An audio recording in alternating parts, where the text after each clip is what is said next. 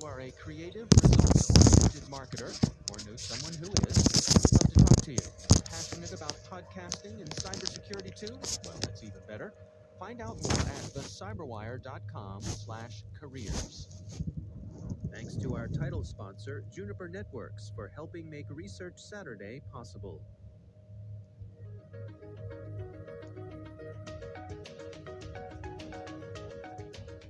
Everyone, and welcome to the CyberWire's Research Saturday. I'm Dave Bittner, and this is our weekly conversation with researchers and analysts tracking down threats and vulnerabilities, solving some of the hard problems of protecting ourselves in a rapidly evolving cyberspace. Thanks for joining us.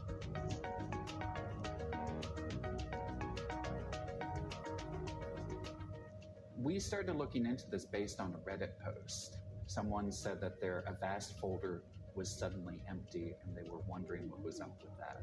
We started looking into that, and eventually, when we finished pulling on that thread, we found a, uh, a malware that was distributing XMRig and made and made for its uh, its author about two million dollars in Monero. That's Christopher Budd. He's Senior Global Threat Communications Manager at Avast. The research we're discussing today is titled Crackonosh, a new malware distributed in cracked software.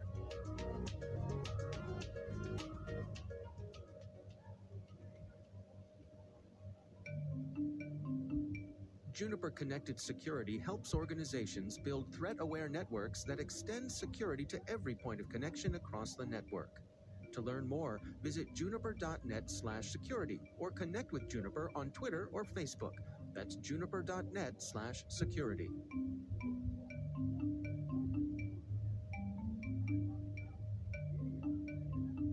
And now, a message from our sponsor, Tanium.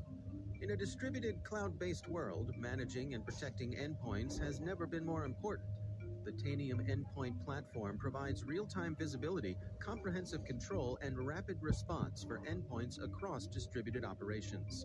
That's why the Department of Defense and half of the Fortune 100 trust Tanium to secure and manage their IT operations. Want to try for yourself? Visit tanium.com slash cyberwire to get a 14-day free trial of Tanium as a service. That's tanium.com slash cyberwire. And we thank Tanium for sponsoring our show.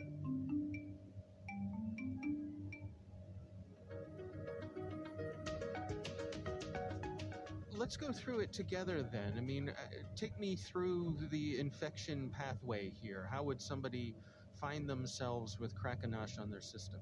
Sure. So the key thing with Crackonosh is that we have found it every time bundled in with cracked versions of popular software.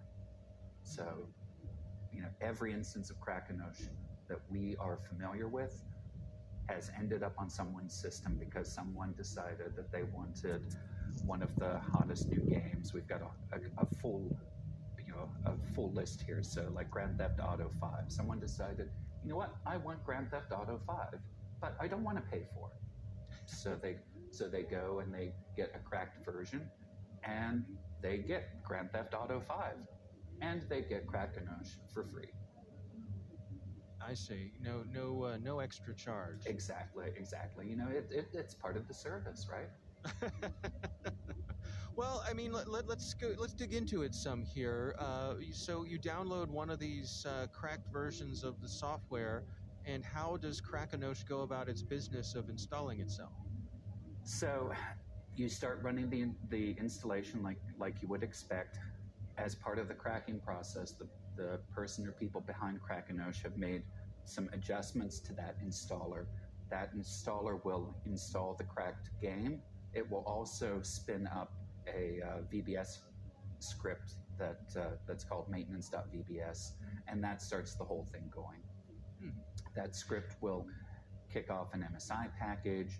It will install something called serviceinstaller.exe, which you know sounds like a sounds like a legitimate kind of nuts and bolts sort of Windows program, but that's the mm. actual main malware. The other thing that the that this whole script routine does is it makes changes to the Windows registry. It's actually going to at some point boot your system up into safe mode Hmm. so that once it's in safe mode, it's going to go through and strip out your antivirus software.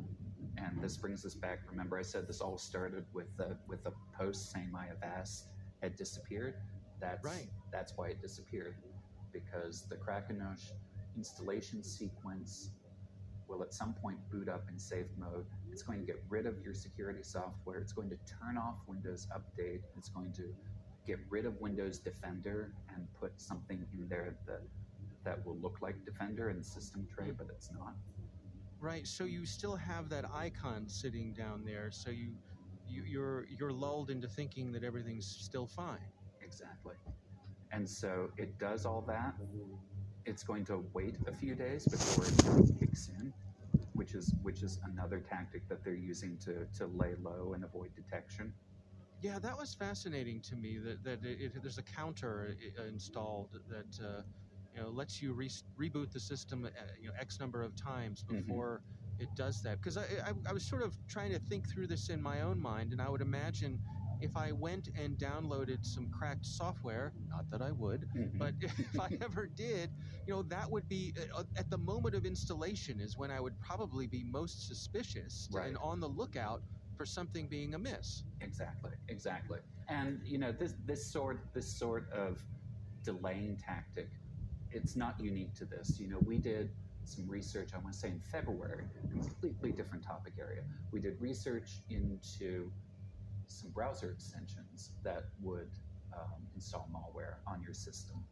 And part of the, the anti-analysis, anti-detection, anti-forensics capabilities that had, uh, once again, was to to set I believe in that case it was a, a three day wait period between Hmm. when the when the malicious extension was installed and when it would finally start doing its malicious activity. So what happens next? So it does all of that and then it downloads uh, the XM rig coin mining software and basically that's it. It's just it's it's going to start it's going to start running XMRig and make Monero for the people that did this. And what's going on in terms of it being able to communicate with some sort of command and control server? How's it going about that? You know, in terms in terms of CNC, we didn't see a lot of activity on that. Hmm. It's you know, it, it's not it's not a strictly centrally controlled piece of malware like we've seen you know with, with some others. You know, in this case, it's basically running XMRig and and shipping shipping the product of its mining off to uh, off to Monero wallets. And so, in terms of, of folks detecting this, what uh, what are your recommendations? You know that's that, that's part of the challenge because you know it does it does sit it does sit and wait. You know some of the things that you can look for are you know classic with coin mining. You know your system's going to be unresponsive. It's going to be slow. If you happen to see that your that your antivirus and security has quit running or has disappeared that's another tip off. No more windows update is a tip off um, but uh, otherwise, you know, they do, they do a pretty good job of keeping this quiet. You know, really the biggest tip off for anyone, first and foremost, is did you download any cracked software? Right, right. yeah, I mean- I, I guess you never want to blame the victim, but um, you know, there's a, there's a there's a pretty clear line between point A and point B here. There is, and you know that that that's another piece of of what makes this. I mean, you don't you don't want to be complimentary of people doing bad things, but I think it is important to have proper respect in the same way that you respect a hurricane, for instance. You have to respect some of the decision making that they made, and targeting people who are out of the gate engaged in questionable, potentially illegal activity is pretty smart because you know how many people are going are going to go to the police basically saying hey you know this thing that i tried to steal well someone put malware in it can you help me Right, right, right, exactly, right.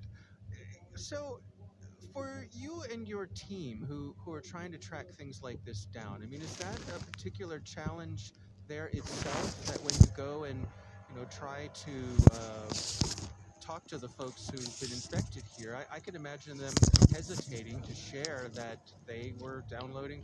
Well, in this case, so for instance, a lot of the research that we and, and research teams do, we don't necessarily need to do, you know, kind of in-person interviews. So, like I said, for this Hmm. one, we saw the Reddit posting, and we were able to start looking, you know, seeing what we can see from, you know, from detected malware on customer systems. We can go and look at places like VirusTotal, and so we can assemble a picture of what's happening out there without necessarily having to having to talk with with specific discrete individuals.